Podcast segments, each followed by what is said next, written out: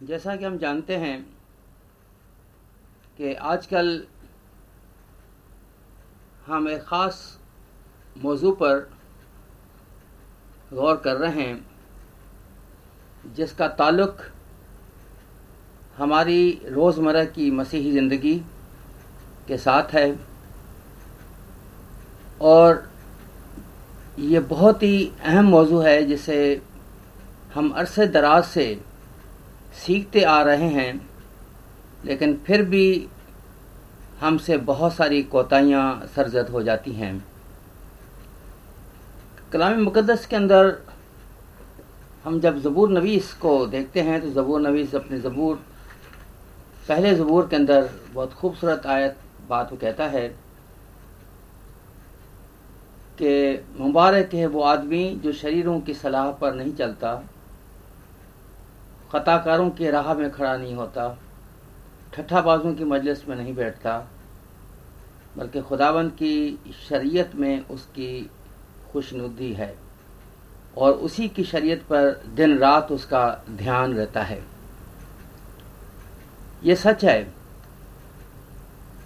कि शरीर का मतलब ये भी नहीं कि जो इधर उधर शरारतें करते हैं वो नहीं, बल्कि ये शरीर और शरारत हमारी मजहबी अकायद के साथ खलवाड़ भी है। हमारी मजहबी या हमारी जो दीनी तालीम है, उसके साथ भी बेराह रवी है। और अगर हम उन्हीं लोगों के साथ उठते बैठते हैं फिर, जो इसी तरह से ख़ता करते हैं तो फिर हम मुबारक नहीं ठहरेंगे। और खुदावन की शरीयत पर अगर हम चलते रहेंगे तो फिर खुदा भी खुश होगा। और यही वजह है कि जबूर नवीस कहता है कि, और वो उस दरख्त की मानंद होगा, जो पानी की नदियों के पास लगाया गया है, जो अपने वक्त पर फलता है, जिसका पत्ता भी नहीं मुरझाता। और फिर छठी आयत है कि खुदावन साधकों की राह जानता है, पर शरीरों की राह नाबूद हो जाएगी। आजकल हम ये जानते हैं कि हमारे इर्द गिर्द की जो हमारे मेजॉरिटी कम्युनिटी है, वो भरपूर तरीके के साथ ईद अजहा की तैयारी कर रहे हैं। खूबसूरत और कीमती और सेहतमंद जानवर मंडियों में, बाज़ारों में ख़रीदे जाते हैं, नज़र आते हैं, उन्हें खूब सजाया जाता है और उन्हें कुर्बानी के लिए तैयार किया जा रहा है। अहले इस्लाम का भी यही अकीदा है कि कुर्बानी अगर करनी है तो जानवर को अपने पास पहले से लेकर आओ, उसे पालो, अच्छी तरह से खिलाओ और फिर उसकी कुर्बानी करो। मतलब कहने का यह है कि वो जानवर हम कुर्बान वो करें, जिसके साथ उनका प्यार हो जाए, जो उनको सबसे ज़्यादा अज़ीज़ लगे। और कई मौके पर कई घराने ख़ानदान ऐसे भी करते हैं कि वो बहुत पहले एक छोटा सा बच्चा जानवर महीने, दो महीने का या उससे भी कम का लेकर अपने घर में रखते हैं, उसे पालते रहते हैं। और फिर वक्त मुकर पर उस जानवर की वो कुर्बानी करते हैं। और जब वो बड़ा हो जाए तो फिर उसकी कुर्बानी करते हैं। जब हम इन कुर्बानियों का ज़िक्र करते हैं तो लफ्ज़ कुर्बानी जब हम इस्तेमाल करते हैं तो ये याद रखें कि लफ्ज़ कुर्बानी, लफ्ज़ जो है मुश्तक, वो जो है लफ्ज़ कुर्ब कुर्ब से मुश्तक है, उससे निकला है, जिसका मतलब है नज़दीकी। और हम ये कह सकते हैं कि कुर्बानी का मतलब है नज़दीक आना, करीब आना, कुर्बत। और कुर्बानी की जो लफ्ज़ी डेफिनेशन है, वो ये है कि वो हदिया, कुर्बानी वो हदिया है जिसके ज़रिए से देने वाला और लेने वाला एक दूसरे के करीब आ जाएँ या हो जाएँ या करीब रहें, या करीब रहते हैं, हम जिस तरह से भी वर्ब हम इसमें लगाना चाहें, हम लगा सकते हैं। मैं फिर दोहराऊँगा। कुर्बानी वो हदिया है, वो नजराना है, जिसमें कुर्बानी देने वाला और लेने वाला एक दूसरे के करीब आ जाते हैं या हो जाते हैं। या हम ये भी कह सकते हैं कि कुर्बानी के ज़रिए से कुर्बानी देने वाला इस बात की सोच रखता है कि मेरी इस कुर्बानी से मैं जिसके सामने कुर्बानी कर रहा हूँ, मैं उसके करीब हो जाऊँगा और मेरे गुनाह भी माफ़ हो जाएँगे। बाइबल मुक़दस का मुताला अगर हम करें तो शुरू से लेकर हम देखते हैं कि इसमें कुर्बानी कुर्बानियों का ज़िक्र तो हमें ज़रूर मिलता है। आज की शाम हम, मैं आपके सामने इन बहुत सारी कुर्बानियों का ज़िक्र तो नहीं करूँगा। लेकिन हम एक बात ये ज़रूर देखते हैं कि जब हम पैदाइश की किताब का मुताला करते हैं तो शुरू में हमें दो भाइयों की मुख्तलफ हदिये का, नजराने का या कुर्बानी का ज़िक्र मिलता है। दोनों भाई अपनी अपनी कुर्बानी या नज़र को खुदा की हुजूर लेकर आते हैं। एक की कुर्बानी नज़र को कबूल किया गया और दूसरे को कबूल नहीं किया गया। नतीजे के तौर पर जिसकी कुर्बानी कबूल नहीं की गई, उसने अपने भाई को कत्ल कर दिया। और खुदा कहता है कि ज़मीन तेरे भाई के खून को पुकारती है और तूने ये गलती की और गुनाह किया। हम जो जो आगे बढ़ते हैं तो फिर हमें और भी काफ़ी सारी ऐसी कुर्बानियों का ज़िक्र हमें ज़रूर मिलता है। और अगर हम उनको देखते जाएँ तो काफ़ी सारी हैं। लेकिन जब हम शरीयत की किताब किताबों को पढ़ते हैं, यानी कि शरीयत की जो पहली पाँच किताबें हैं बाइबल मुकदस की, उनका जब मुताला करते हैं तो उसमें जब हम अहबार की किताब पर पहुँचते हैं, जो शरीयत की पहली पाँच किताबें हैं, पैदाइश, खरूज अहबार गिनती इस्तना तो शरीयत की जो तीसरी किताब है अहबार की किताब, उसमें हमें बहुत सारी कुर्बानियों का ज़िक्र मिलता है। हम उन तमाम तर कुर्बानियों की तफसील की तरफ़ नहीं जाएँगे। लेकिन हम ये ज़रूर देखेंगे कि कुर्बानियों की मुख्तलिफ़ अकसाम थी। और एभार की किताब को अगर हम देखें तो उसका आगाज़ इन अल्फाज से होता है और खुदावन ने खैम इजतमा में मूसा को बुलाकर उससे कहा। खुदावन ने खैम इज्तमा में, में से मूसा को बुलाकर उससे कहा ऐसी और कोई किताब नहीं, जिसमें अहबार की नस्बत खुदा की ज़बान से निकले हुए ज़्यादा अल्फाज हों। लिहाजा संजीदा कारईन और संजीदा तालब इल्मों के लिए ये ज़रूरी है कि वो दिली तवज्जा के साथ इस किताब का मुताला करें। और खुदा ने चाहा कि हम जब सिलसिलेवार बाइबल स्टडी को कर रहे होंगे जब हम अहबार की किताब पर आएँगे तो हम इसका खूबसूरती के साथ, संजीदगी के साथ हम इसका भी मुताला करेंगे। अहबार की किताब को देखें तो वहाँ पर खुदा पाँच कुर्बानियों का ज़िक्र करता है। सोख्तनी कुर्बानी, नज़र की कुर्बानी, ख़ता की कुर्बानी, जुर्म की कुर्बानी। पहली तीन कुर्बानियों को राहत अंगेज खुशबू की कुर्बानियाँ कहा गया है। और आखिरी दो को ख़ता और जुर्म की कुर्बानी का नाम दिया गया है। बनी साइल को हुक्म था और खुदा का यही पैगाम था कि वो अपने मवेशियों की कुर्बानी लाएँ। अपने मवेशियों की कुर्बानी लाएँ। इसलिए कि ज़ाहरी बात है कि वो मवेशियों को प्यार करते हैं और उनको जानते हैं।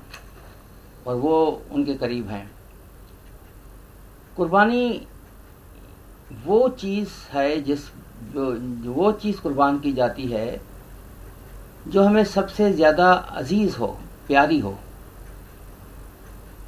याद रखें कि जब हम कुर्बानियों का ज़िक्र करते हैं तो बहसत ईमानदार के मसीही के हमारे जहन में खुदावन यसु मसीह की अजीम कुर्बानी सेक्रीफाइस को कभी भी भूलना नहीं चाहिए, उसे हर लम्हा याद रखने की ज़रूरत है।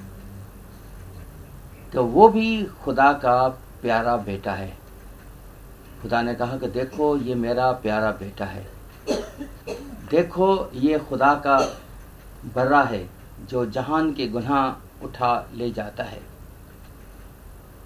जिसमें ज़िक्र किया कि आखिरी दो कुर्बानियाँ, जिसमें ख़ता की कुर्बानी और जुर्म की कुर्बानी है। और ये वो कुर्बानियाँ हैं जो कि जुर्म इन्हें जो है आखिरी दो को ख़ता और जुर्म की कुर्बानी का नाम दिया गया है। इस ख़ता की कुर्बानी जो थी, ये लश्कर गाह के बाहर जला दी जाती थी। ये कुर्बानी वही कुछ पेश करती है जो कुछ सलीब पर हुआ। कोहे कलवरी भी शहर से बाहर था, जहाँ मसीह हमारे गुनाहों के वास्ते वहाँ पर ठहराया गया, उसे वहाँ छोड़ दिया गया लोगों की जमायत की तरफ़ से। और ये भी याद रखें कि ख़ता की कुर्बानी मुखलसी याफ्ता लोगों के लिए मुकर की गई थी। इसका ये मकसद नहीं कि गुनहगार के लिए खुदा के पास के गुनहगार निजात के लिए खुदा के पास आए इस कुर्बानी के ज़रिए से। बल्कि इसका ताल्लुक उन गुनाहों से है जो गैर इरादी तौर पर किए गए हों। अहबार की किताब में लफ्ज़ कफ़ारा बहुत ही मानी खैज है। ये लफ्ज़ कफ़ारा पचास मरतबा अहबार की किताब में आया है। और यही वो कुर्बानी है जो इब्रानियों की किताब के मुसनफ़ के जहन में थी। इस कुर्बानी का खून मसीह के खून की अलामत है। मसीह हमारा एवजी बना। कुर्बानी गुजरानने वाला अपने एवज जानवर दिया करता था और वो उसके सर पर हाथ रखकर उसका शरीक बनता था। इससे वो ज़ाहिर करता था कि मैं और ये जानवर एक हैं। और ये जानवर मेरी ख़ता के बदले मुझे बचाने के लिए अपनी कुर्बानी दे रहा है। मसीह जो खुदा का भर्रा है, हम सबको बचाने के लिए अपनी जान की कुर्बानी उसने दी। खता की इस कुर्बानी के गोश्त को किसी को खाने की इजाज़त नहीं थी। सुन लिया आपने? खता की इस कुर्बानी के गोश्त को किसी को खाने की इजाज़त नहीं थी, क्योंकि इस कुर्बानी का खून मकदस में नहीं ले जाया जाता था।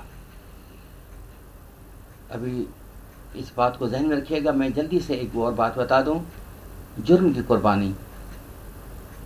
ये, इस कुर्बानी का अहम पहलू ये था कि गुनाह की कुर्बानी पेश करने से पहले नुकसान का मुआवजा अदा करना पड़ता था। और ये कुर्बानी ज़रूरत पड़ने पर गुजरानी जाती थी। ये मसीह की जो हमारे लिए वकील बना, उसकी रोज़ाना शफात को पेश करती है। इन तमाम तर कुर्बानियों का मरकज़ मसीह है। ये सब मिल मिलाकर हमारे हक में मसीह के कामिल काम को पेश करती हैं। और अब हम समझ सकते हैं कि उन अयाम में कोई किस तरह दाऊद की तरह दिन रात शरीयत पर ध्यान कर सकता था, क्योंकि इसमें उसे मऊदा मसीह की झलक नज़र आती है। अब हम इन कुर्बानियों को बाहर से मरकज़ की जानब बढ़ता देखें। हमें इसके साथ साथ उस रास्ते को देखना और पहचानना चाहिए जो हमें खुदा तक ले जाता है। कुर्बानियों के कई दर्जे थे। बैल शाही कुर्बानी थी भेड़ और बकरी, आम कुर्बानी थी। फाख्ता कबूतर, जवान कबूतर, गरीब आदमी की कुर्बानी थी। ये मसीह के इरफान के लिए मुख्तलफ दर्जों को ज़ाहिर करते हैं। बाज़ मसीह को शहजादे की हैसियत में सभी रुतबों के मालिक थे। फिर मसीह को एक मुनजी की हैसियत से जानते हैं। अलामती तौर पर ये जुर्म की जुर्म की कुर्बानी मसीह के काम को बयान करती है। कुर्बानियाँ देने वालों पर भी गौर करें और लेने वाले पर भी गौर करें। नामुराद तो कहता है कि मेरे पास देने के लिए कुछ भी नहीं, और जो ये कहता है उसके लिए उसके पास रहता भी कुछ नहीं है। इन कुर्बानियों का ज़िक्र करते हुए हम संजीदगी के साथ अपने इर्द गिर्द निगाह जब दौड़ाते हैं, हमें देखते हैं कि अहल इस्लाम के लोग कितनी खुशी के साथ कुर्बानी करते हैं। वो अपना पैसा जोड़ते हैं। इन कुर्बानी की जो ईद है, ईद अजी के आने से पहले ईद फितर पर वो अपने योम, अपने माह सयाम को सेलिब्रेट करते हैं, रोज़े रखते हैं। उन रोज़ों के दौरान में कई अच्छे मुसलमान छोटे बड़े अपनी आमदनी का एक हिस्सा निकाल कर रखते हैं। और वहाँ भी दसवें हिस्से का कंसेप्ट ही मौजूद है। अपनी ज़क़़त देते हैं, फितरा निकालते हैं। और मैं तो ये कहता हूँ कि वो बहुत कुछ निकालते हैं। और होता ये है कि अगर उनको ये बताया जाए कि आप, आपकी ज़क़़त दस रुपये है तो दस के बजाय वो बीस रुपये देने के तैयार होते हैं। और वो ढूंढते हैं लोगों को, हम ये ज़क़़त या फितरा कहाँ जा करते हैं? वो कई मुसलमान ऐसे भी हैं जो हमारे मसीही इदारों तक भी अपनी ये ज़क़़त पहुँचाते हैं। जिस तरह से जो हॉस्टल्स हैं या माजूर बच्चों के जो प्रोग्राम्स हैं, स्कूल हैं, या कुछ ऐसी एन हैं, वहाँ पर ये मुसलमान हजरात अपने ज़क़़त वहाँ तक भी लेकर आते हैं। कभी हमने ये सोचा कि हमारा भी माह सयाम आता है, हमारे भी सयाम के दिन आते हैं, रोज़ों के दिन आते हैं, उसके बाद हम क्या करते हैं? इन रोज़ों के दिनों के बाद अहल इस्लाम के दो महीने के बाद फिर एक एक और ईद आ जाती है, जिसके अंदर उन्हें बहुत कुछ खर्चा जानवर के लिए करना पड़ता है, वो वो भी करते हैं। और जो कंसेप्ट है उनका वो यही है कि उसके तीन हिस्से किए जाएँ, जानवर के कुर्बानी के। या जो भी गोश्त आपके हिस्से में आता है, जिस तरह से वो गाय की कुर्बानी करते हैं तो उसके अंदर गाय की बड़े जानवर के सात हिस्से होते हैं। आपकी मर्ज़ी है, आप जितने मर्ज़ी हिस्से डालें। एक हिस्सा डालें, दो डालें, तीन डालें, चार डालें, आपकी मर्ज़ी है। लेकिन कई लोग एक हिस्सा भी डालते हैं, जो एक हिस्सा होता है वो लेकर उसके उसके फिर वो तीन हिस्से करते हैं। यानी कि एक हिस्सा जो आपके गोश्त का है आपके अपने घर के लिए, एक गुरबा के लिए और एक आपके अज़ीज़ वकारत के लिए। लेकिन फिर भी कई इस्लामी, अहल इस्लाम के लोग ऐसे हैं कि जो गोश्त उनके पास होता है, उसमें से वो शायद बाज़ात गरीब गुरबा को कम देते हैं और अपने अज़ीज़ वकारब को, दोस्तों को बहुत ज़्यादा तकसीम कर देते हैं। और कई बार तो वो कहते हैं अच्छा जी, हम आपको रान भेजेंगे, हम आपको सीना भेजेंगे। इस तरह से भी होता है। जहाँ पर ये सिलसिला होता है तो वहाँ पर वो ख़ुद भी समझते हैं कि हमने, हमारी ये कुर्बानी कबूल नहीं होगी। लेकिन हम अब इस हम ज़रा अपने बारे में सोचें। मैं ये नहीं कहता कि हम अपना उनके साथ मुआवजना करें या मुकाबला करें, नहीं। कर भी सकते हैं, देख भी सकते हैं, लेकिन हम ये देखें कि अहले इस्लाम के लोग इतना कुछ करते हैं और अपने घरों से पैसा, अनाज, कपड़े चीज़ें निकाल कर बाहर गुरबा में भी देते हैं और अपनी मसाजिद में भी देते हैं। दारूस के अंदर पहुँचाते हैं। हम देखते हैं कि उनकी मसाजिद कितनी खूबसूरत के होते हैं। उनकी उनके अंदर किसी चीज़ की कमी नहीं होती। लेकिन हम अपने गिरजाघर में जब एक दरी भी बिछानी हो, कालीन भी बिछाना हो तो हम परेशान होते हैं कि इसके पैसे हमारे पास कहाँ से आएँगे? लेकिन वो ये भी है कि हम शायद, ये भी कह सकते हैं कि वो मेजॉरिटी में हैं। उनके लोग ज़्यादा हैं और हमारे लोग मेजॉरिटी में नहीं हैं। लेकिन नहीं, हम करना चाहें तो बहुत कुछ कर सकते हैं, लेकिन हम इस तरह से नहीं करते। जैसे अभी मैंने ये कुर्बानी के इस गोश्त की बात की कि इस कुर्बानी को, गोश्त को खाया नहीं जाता था। हम पढ़ते हैं बाइबल मुकदस के अंदर कि वहाँ पर एक बकरे को कुर्बानी के लिए पेश किया जाता और फिर उसे जंगल में छोड़ दिया जाता, बाहर। ये वो जानवर था जिसके सर पर हाथ रखे जाते, गुनाह की कुर्बानी थी और इसे छोड़ दिया जाता जिसे कोई भी नहीं खाता। सभी मैंने बताया कि इस गोश्त को कोई भी नहीं खाता। और उस जानवर को छोड़ दिया जाता। अपने जहन में रखिएगा। और उसका गोश्त बाहर जंगली दरंदे या जानवर या परंदे वही खाते। लेकिन कुर्बानी देने वाले, पेश करने वाले या जो कहन जो कुर्बानी के काम को सरंजाम देते थे, वो भी उसके अंदर शरीक नहीं होते थे। आइए ज़रा एक और पहलू देखें। सऊदी अरब में लाखों लोग फरीज हज अदा करने जाते हैं। हर एक शख्स कुर्बानी करता है। कोई एक जानवर, कोई दस दस जानवर भी कुर्बान करता है। लेकिन वहाँ पर उन्हें मुनासिब दाम पर ऐसे जानवर मिल जाते हैं। और जो लोग हज पर जाते हैं, वो ये सोचते हैं कि ये जानवर मेरी मेरी जगह पर और ये फला जानवर मेरे भाई के या फला मेरे भाभी या मेरे नाना, इस तरह से भी कुर्बानी ज़्यादा होती हैं। मिसाल के तौर पर हम देख लें कि अगर एक लाख भी अगर आसमीन हज वहाँ पर हैं, और अगर एक एक हाजी ने अगर दो जानवर भी कुर्बान किए हैं तो दो लाख जानवर वहाँ पर कुर्बान हुए। कुर्बानी वहाँ पर करने के बाद उन जानवरों को वहाँ के मकामी वो जो हाजी साहबान हैं आजमीन हज हैं, वो उस गोश्त को न खाते हैं, न जानवर को वहाँ पर काटते हैं, साफ़ करते हैं। कुर्बानी के बाद सऊदी हुकाम वहाँ पर वॉल्टियर्स खड़े होते हैं, जो उनके अमला है। वो उन जानवरों को ट्रकों में डालता है, वो उनको ले जाता है सी पोर्ट की तरफ़। ये तमाम के तमाम जानवर कंटेनर्स के अंदर डालकर सऊदी अरब से बाहर ममालिक के अंदर भेजे भेज दिए जाते हैं। और इसकी बहुत बड़ी तादाद बहुत बड़ी तादाद। मैं तो ये कहूँगा कि 90 परसेंट तक कराची के बंदरगाहों पर आती है।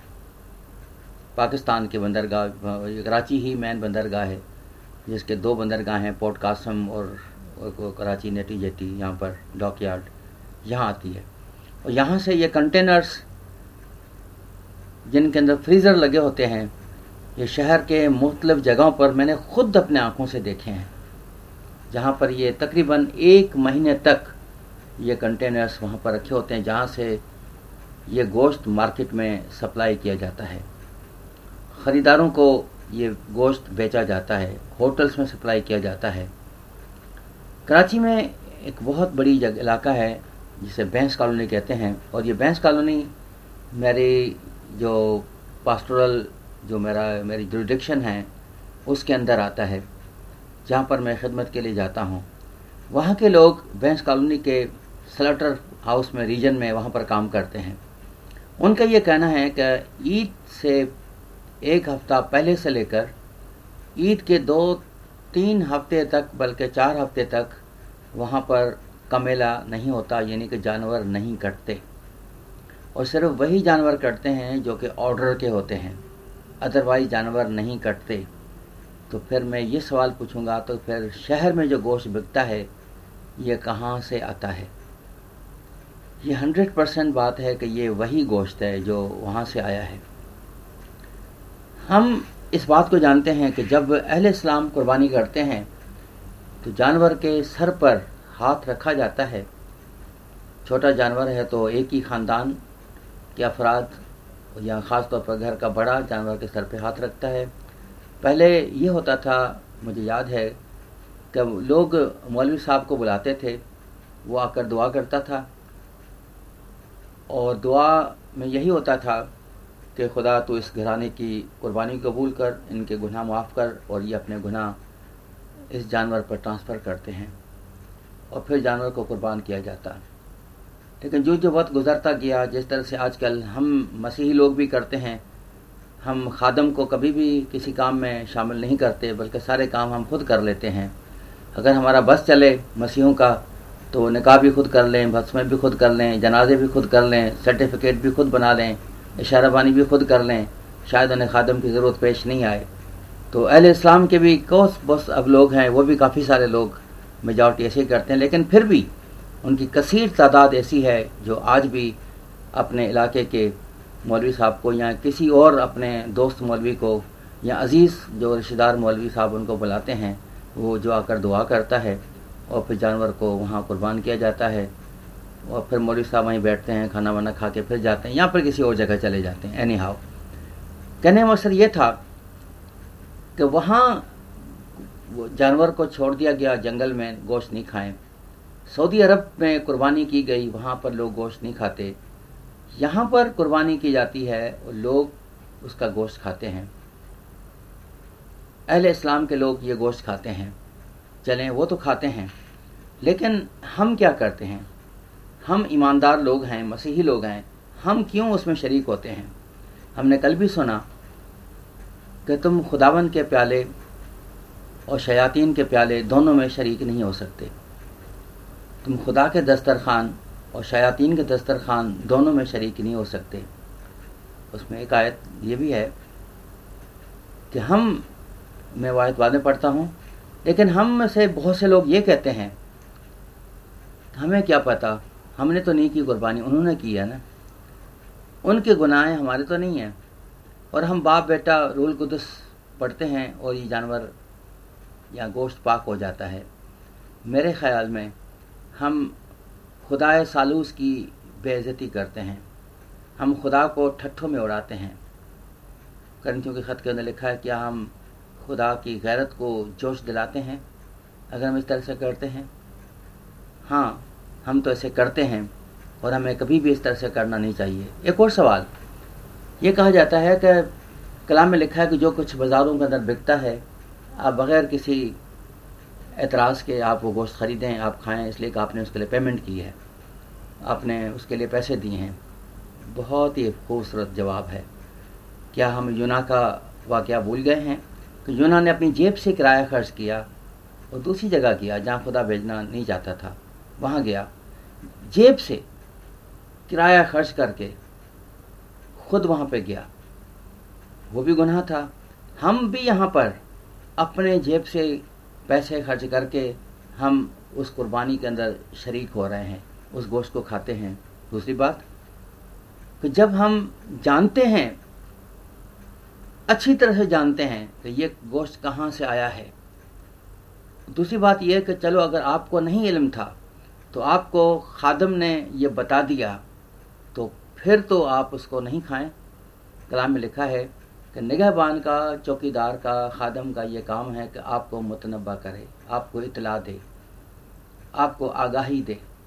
जब आपके पास आगाही आ गई है, अब वो बरी हो गए। अब जो भी गुनाह है वो आपके सर के ऊपर है।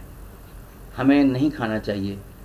मैं, हम लोग ऐसा करते हैं कि हम ईद से पहले, मैं अभी पीर के दिन बाज़ार में गया था गोश्त लेने के लिए तो गोश्त की 95 परसेंट दुकानें बंद थीं, पीर के दिन। अब कुर्बानी तो जुमे को करनी है, पीर के दिन दुकानें बंद थीं। एनी हाउ मुझे एक जगह पर ताज़ा गोश्त मिल गया, बकरा कटा हुआ। मैं वहाँ से अपनी ज़रूरत के मुताबिक कुछ गोश्त लेकर आया था कि हम एक महीने तक हम उसे इस्तेमाल कर सकें। साथ में फ़िश वगैरह भी हमने अपने घर पे रखी, हम उसे खाएँगे। और हम भी बाज़ार से पूरा ये ईद के बाद का एक डेढ़ महीना न किसी होटल से कोई गोश्त की चीज़ हम लेते हैं, ख़रीदते हैं, न ही मार्केट से कोई गोश्त हम ख़रीदेंगे। हम बिल्कुल नहीं। और अभी तो वैसे भी डॉक्टर ने मुझे ख़ास तौर से मना की है कि आप प्रोटीन्स कम लें, इसलिए कि आपको एसिडिटी बढ़ गई है। तो गोश्त हम तो ख़रीदते नहीं अभी नहीं, हमारी रूटीन है कई सालों से, हम नहीं ख़रीदते। तो जब हम ये, वो खुद नहीं खाते उस गोश्त को, सऊदी अरब जो का सेंटर है इस्लाम का, वो नहीं खाते तो पाकिस्तान के अंदर हम गोश्त के पीछे मरते हैं। इसके अलावा हमारे बहुत से मसीही लोग कराची में जाकर घरों से गोश्त जमा करके लेकर आते हैं। कुछ खाते हैं और कुछ को फिर होटल्स के अंदर जाकर फरोख्त करके आते हैं।